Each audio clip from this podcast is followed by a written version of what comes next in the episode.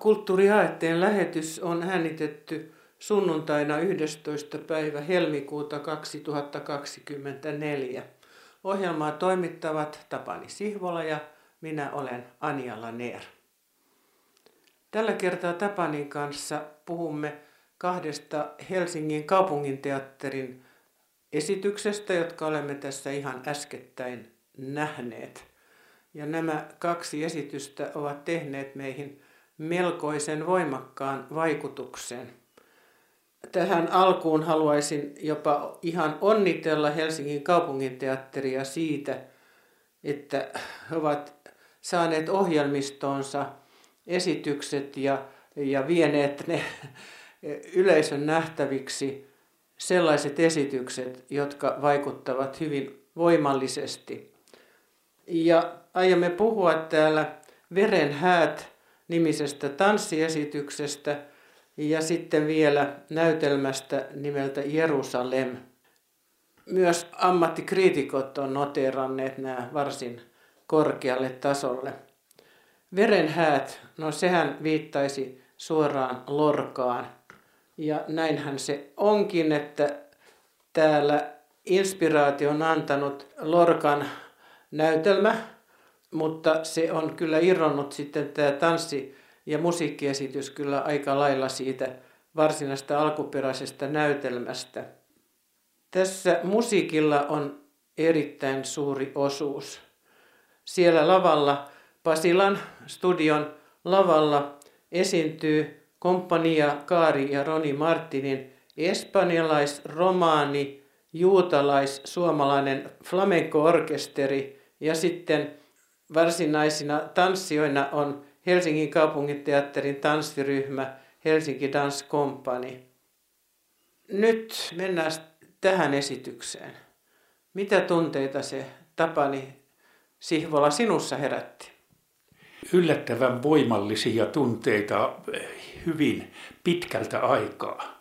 Siis Lorca on ollut mulle nuoruudessa merkittävä siihen aikaan 1960-luvulla kouluissa kiersi lausuja Yrjö Jyrinkoski ja hänen ohjelmistonsa kuului Lorkan runoutta, muun muassa valitus härkätaistelijaa Ignaation kuolemasta.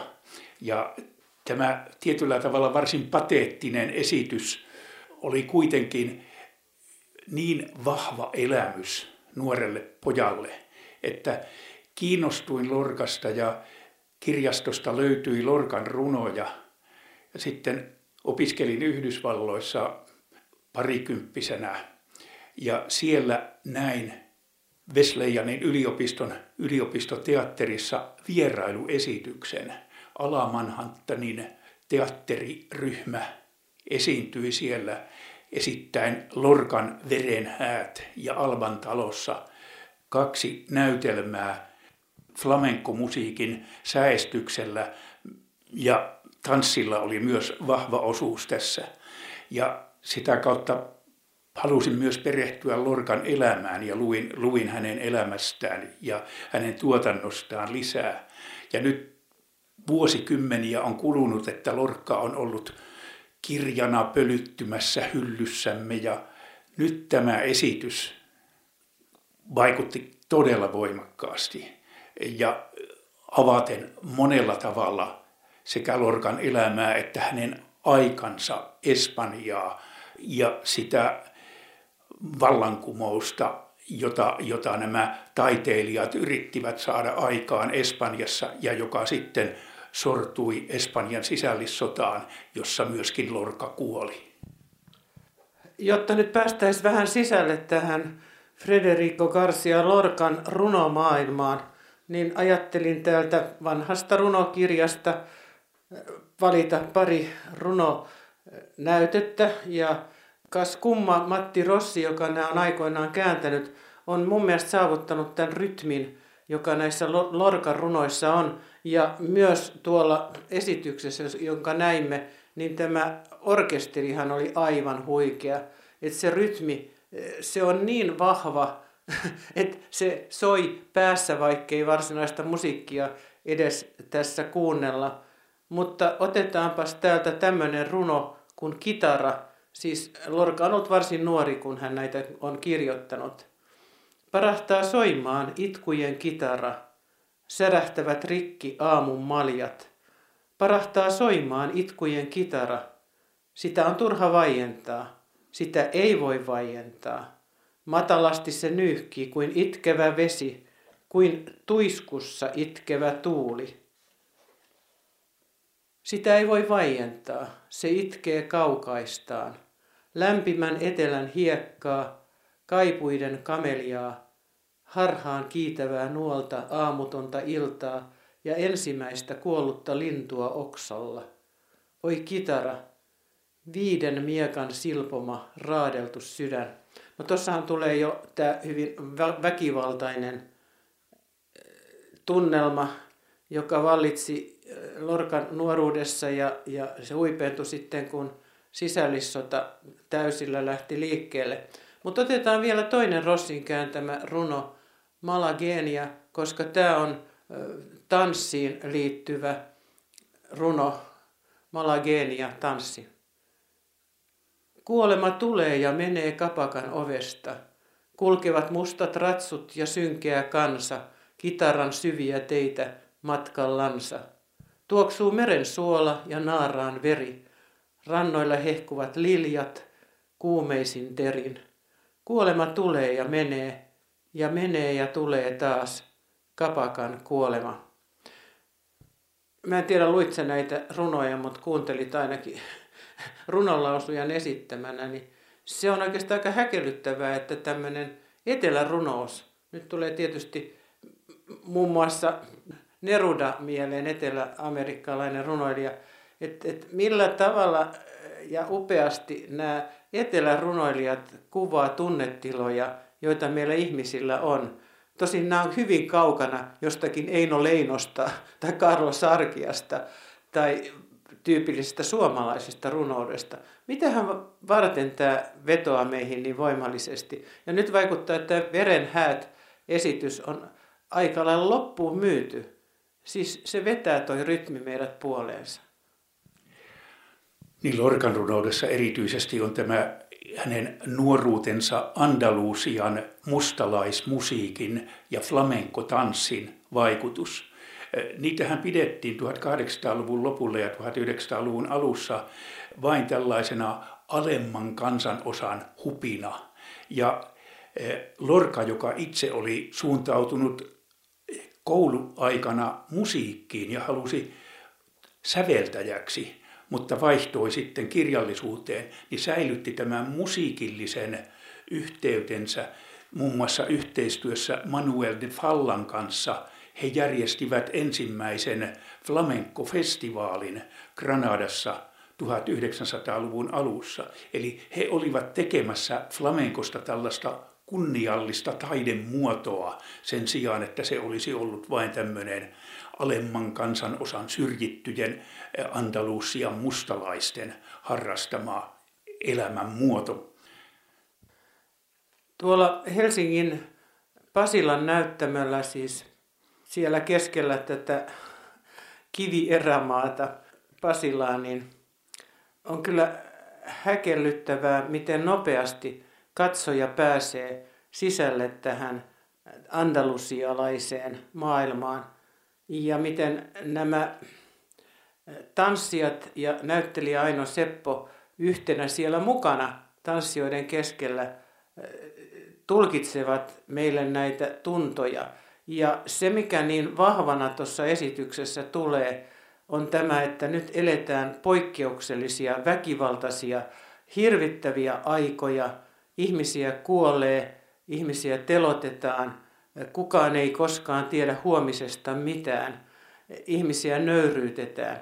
On marginaalejen esitys, on kyseessä ihmiset, jotka on mielivallan kohteena – tulkinta on tietysti tulkinta tässä tapauksessa, mutta miten sä koit, tuliko se edelleenkin vahvasti myös toi Lorkan fiilikset, ne mitä sä koit jo silloin nuorena, kun sä kuulit Lorkaa? Kyllä, ja ehkä ennen kaikkea sen kuoleman ajatuksen läheisyys, väkivaltaisen kuoleman, pelottavan kuoleman ja sen syrjäytettyjen, ahdistuneiden ihmisten elämäntilanteen, johon he yrittävät saada muutosta aikaan, mutta törmää, törmäävät sitten vaikeuksiin. Että veren hääthän näytelmänä sisältää tällaisen eh, sukupolvien jatkuneen kahden keskinäisen suvun vihanpidon ja siihen liittyvän tragedian, jossa väkivalta on koko ajan näiden nuorten ihmisten rakkaussuhdetta varjostavana elementtinä. Mutta samalla siihen tulee myöskin tässä veren häät esityksessä hyvin vahvana esiin se, että koko se Lorkan elämään sitoutunut väkivallan mahdollisuus, joka sitten Espanjan sisällissodassa purkautui hirvittävänä veljesvihana tapahtumina, jotka edelleenkin ovat vailla vertaa Euroopan historiassa yli kolme vuotta kestänyt sisällissota. Ja tosiaan niin kuin sanoit, että tämä nykyinen maailmantilanne, jossa myöskin on sekä jyrkkiä vastakkainasetteluja että heikompi osaisten elämän kokemuksen ahdistusta, joka vaatii jonkin väylän purkautuakseen. Ja tämä tanssiesitys on yksi tapa tuoda esiin sitä ahdistusta ja samalla myöskin tuoda esiin sitä, että on olemassa voimaa musiikissa, rytmissä, tanssissa, jonka kautta me saamme ilmaistua sitä ahdistusta. Niin ja Lorca itse runoissaan kovin voimallisesti tuo, tuo tämän veren ja kuoleman mahdollisuuden. Ne on melkein kautta linjan täynnä tätä kohta tapahtuu jotain hirveätä ja hirveätä tapahtuu. Ja Lorkahan tuli melkein maailmankuuluisaksi sen kautta, että hän katosi, hän kuoli ja sitä sitten tutkittiin, että mitä, mitä tälle runoilijalle oli tapahtunut. Ja nyt kai tiedetään tutkimusta osoittanut, että, että hänet todellakin telotettiin. Mutta ei varmaan tänä päivänäkään tiedetä, minne hänet on haudattu. Hämmästyttävää on, että Lorca itse kirjoitti runoilija New Yorkissa runokokoelmaansa vuonna 1929, eli seitsemän vuotta ennen kuolemaansa runoon, jossa Tämä on nyt englanninkielinen, josta, josta vapaasti käännettynä hän sanoo, havaitsin, että minut on murhattu. He etsivät minua kahviloista, hautausmailta, kirkoista, mutta he eivät löytäneet minua. He eivät koskaan löytäneet minua. Ei, he eivät löytäneet minua. Joo, tota, nyt tietysti, jos ei ole nähnyt esitystä, niin tulee semmoinen tunne, että että apua, toihan on ihan, ihan kauhea juttu. Vaikka se on kauhea juttu, se on myös ihana. se musiikki ja se tanssi ja jollain ihmeen tavalla sieltä, olisiko se sitten se katarttinen kokemus, joka oli näissä kreikkalaisissa näytelmissä, kun tapahtuu se, mitä kuuluu tapahtua, niin katsojakin tavallaan vapautuu. Mutta nyt voitaisiin mennä sitten katsomaan toista näytelmä, jonka näkee myös tuolla Helsingin kaupunginteatterin lavalla ja nyt ollaan kyseessä siellä perinteellisessä teatterirakennuksessa ja sen pienellä näyttämöllä. Ja siellä on saanut ensi iltansa Jerusalem-niminen näytelmä, joka on Jes Batterfordin kirjoittama. Ja tässä ei siis ole kyse Jerusalemista, joka on Israelissa vaan tässä ollaan ihan oikeasti vaan Englannissa. Mutta kun tuossa mainitsin tämän marginaalien kuvauksen, niin tämä jos mikä kertoo marginaaleista. Kerropas, että mikä se oikein se juoniasetelma on, kun näyttämö on avoin, kun me tulemme sinne ja istahdamme, niin mitä me näemme? Siinä on pieni metsikkö, jonka keskelle on parkkeerattu surkeassa kunnossa oleva matkailuvaunu. Matkailuvaunu, joka jo kasvaa sammalta ja on selvästi parhaat päivänsä nähnyt. Ja ympäristö on sotkuinen, resuisia puutarhatuoleja, joitakin camping-varusteina käytettäviä pöytiä ja siellä lojuu pulloja, mukeja, juhlien jäljiltä näyttää piha olevan aika kaauksessa. Ja koko näyttämön edessä on suuri punaristi lippu, joka on Englannin lippu, Pyhän Yrjön lippu. Koko näytelmä tapahtuu Pyhän Yrjön päivänä yhden vuorokauden kuluessa. Pyhän Yrjön päivä on Englannin kansallispäivä ja nimenomaan Englannin, ei Britannian. Ja tässä on mielenkiintoinen asetelma siitä, että tässä haetaan ikään kuin myyttisen Englannin juuria. Mitä on Englanti? Ja kun sanoit tuon Jerusalem näytelmän nimen, niin sehän on laulu William Blakein runoon sävelletty Englannin epävirallinen kansallishymni. Ja näytelmä alkaa sillä, että keijuksi pukeutunut nuori tyttö laulaa tätä Englannin kansallishymniä, Jerusalem-laulua. Ja tilanne on todellakin ristiriitainen, että samalla kun on tämä lippu ja sen luoma kunniakas tunne Englannista, niin samalla maisema on mahdollisimman ränsistynyt ja sanoisiko perinteisen kuvan eh, vastaisesti hyvin epäenglantilainen. Niin ja siinä, siinä ränsistyneessä matkailuvaunussa, niin siellä asuu Johnny Byron-niminen kaveri, jota Santeri Kinnunen esittää. Ja miten hän esittää? Siis, no, Hesarissa jo arvostelija sanoo, että olisiko tämä Santeri Kinnosen paras rooli koskaan. Hän on näyttämöllä käytännöllisesti katsoen koko ajan ja kyllä läheltä kun vielä katsoimme, niin käsittämätön näyttelijäsuoritus. Siis Santeri Kinnunen vei minut ainakin täysin siihen maailmaan, jota hänen kuuluikin esittää tässä näytelmässä. Hän oli taustaltaan ties mitä muun muassa ollut tämmöinen autohuristelija semmoisissa näytöksissä, niin kuin Tapsu sanoo, tuota surman ajaja. Ja, ja sitten, että hänen luokseen tulee aina säännöllisesti viihtyy nuoria ihmisiä, mutta sitten siellä on myös tämmöinen vähän dementoitunut professorimies ja, ja hyvin niin kuin sekuliseurakunta. Ja mitä nämä ihmissuhteet on kaiken kaikkiaan? Kyllä semmoista marginaaliporukkaa, sitähän se on. Ei ole kyllä lähelläkään mitään Englannin ylimistöä. Koko näytelmän avaava tilanne on konflikti. Johnny Byron ruusteriksi, kukkopojaksi lempinimeltään kutsuttu, kohtaa siellä ränsistyneen matkailuautonsa edessä kunnan virkamiehet, jotka tulevat antamaan hänelle häätöä.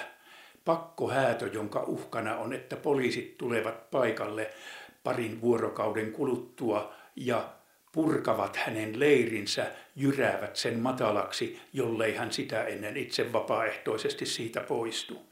Eli asetelma on vastakohta vapaalle, villille elämälle, jota tämä ruusteri, Santeri Kinnusen todellakin loistavasti esittämä entinen surmanajaja siinä haluaisi elää metsässä, jota hän väittää Byronin metsäksi, jonka kunnan viranomaiset ovat vain eh, kaavapapereita väärentäessään omineet uudeksi rakennusalueeksi, rikkaiden asuntoalueeksi.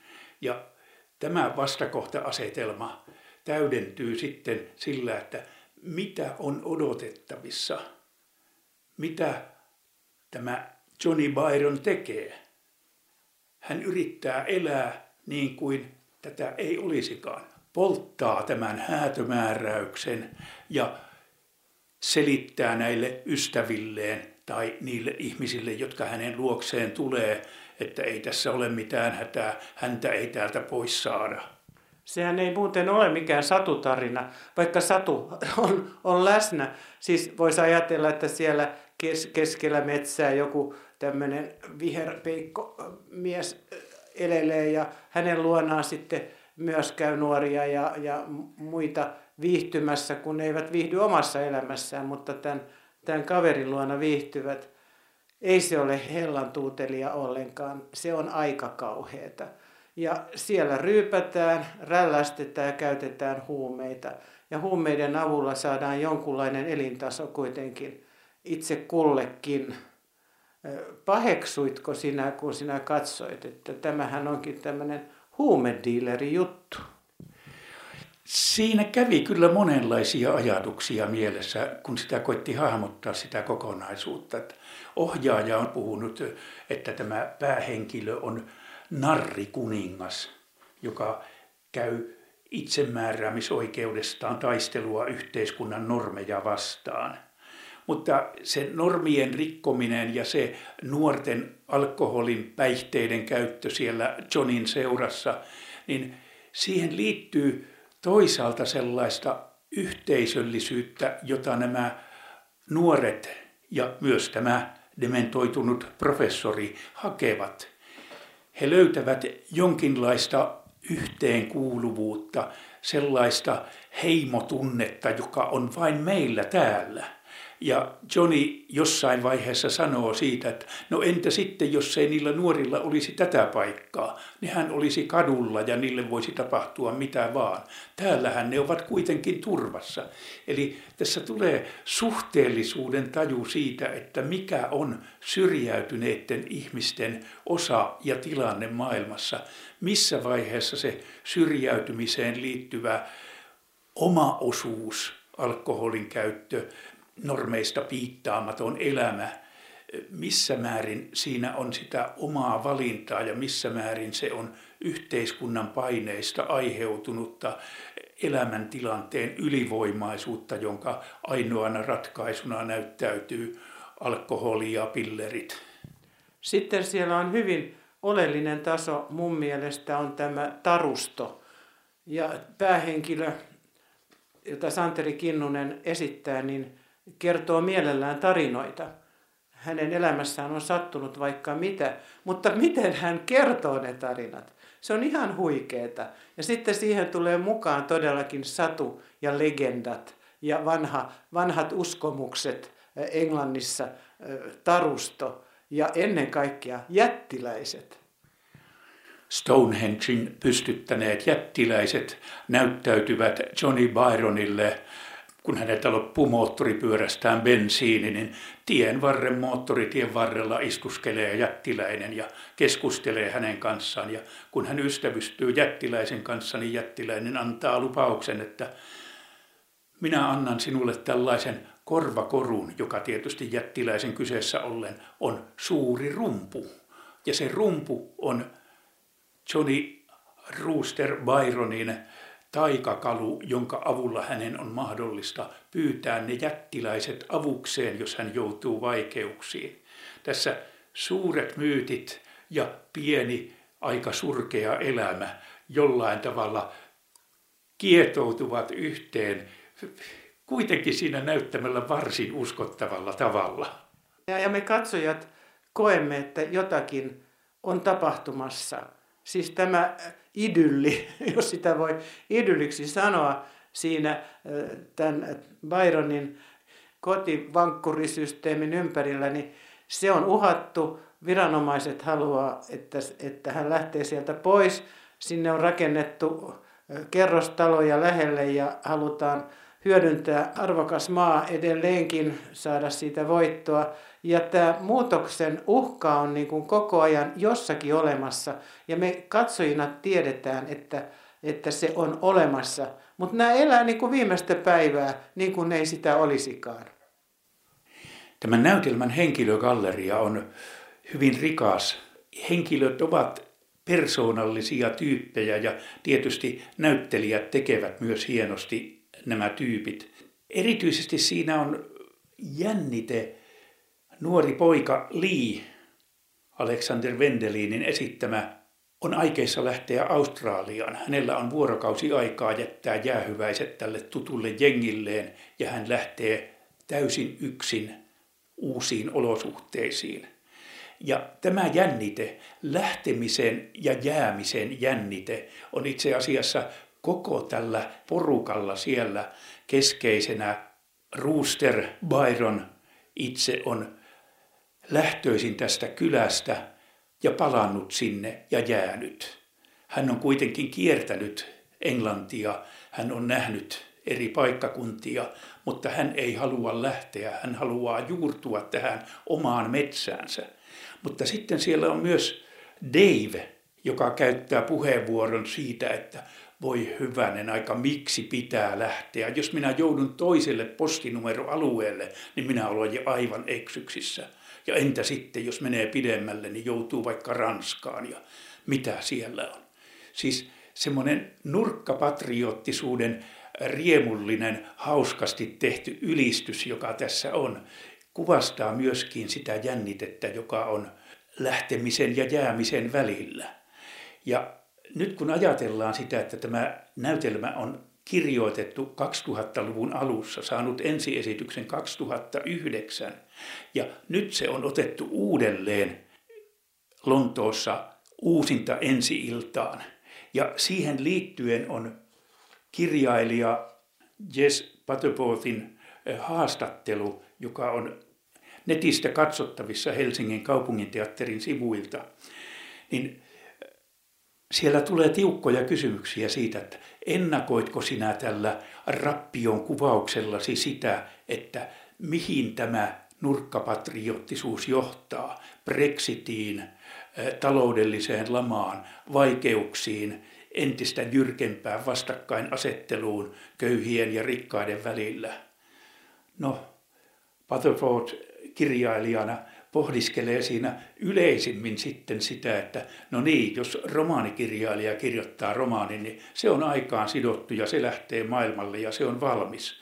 Mutta hän voi aina muuttaa töitään ja hän on hitaan työntekijä, eli tekee yhteistyötä teatterin tekijöiden kanssa saa uusia ideoita ja totta kai näytelmän olisi voinut kirjoittaa jo kokonaan uudelleen tästä näkökulmasta. Totta tosiaan, tuon näytelmän voi katsoa monella tavalla, koska se on niin rikas. Siinä on niin paljon kaikkea. Ja minä rakastuin näihin legendoihin ja ne on myös kuvattu niin upeasti, kun jättiläinen sitten tulee, kun rummutetaan. Ja miten se on toteutettu, enpä nyt kerro, menkää ihmeessä katsomaan, mutta enpä myöskään kerro muuta kuin ihan muutamalla sanalla näytelmästä, joka me nähtiin tuolla kaupunginteatterin areenan näyttämöllä. Näytelmällä on jännä nimi, 2, 22. Tämä kuvaa yöaikaa. Ja The Ghost Story. Ja tämä on kyllä hirveän jännä juttu. Me ei nyt tähän paneuduta sen enempää, mutta tässä on semmoinen veikeä juttu kanssa, että sanotaan, että mitä ne kummitukset nyt sitten loppujen lopuksi on ja miten tämä loppuu tämä tarina. Me katsojat emme saa sitä kertoa. Emmekä kerro, Ehkä me palataan jossain vaiheessa, koska tämäkin oli, oli tota, omassa lajissaan todella mainio näytelmä. Äsken kuultu radio-ohjelma oli äänitetty 11. päivä helmikuuta 2024. Ohjelmaa toimittavat Tapani Sihvola ja minä olen Anjala Neer ja kerroimme tässä kahdesta Helsingin kaupunginteatterin erinomaisesta näytelmästä – Veren häät nimisestä musiikkitanssiesityksestä ja Jerusalem-nimisestä näytelmästä, joita molempia suosittelemme lämpimästi. Kuulemiin hyvät kuuntelijat.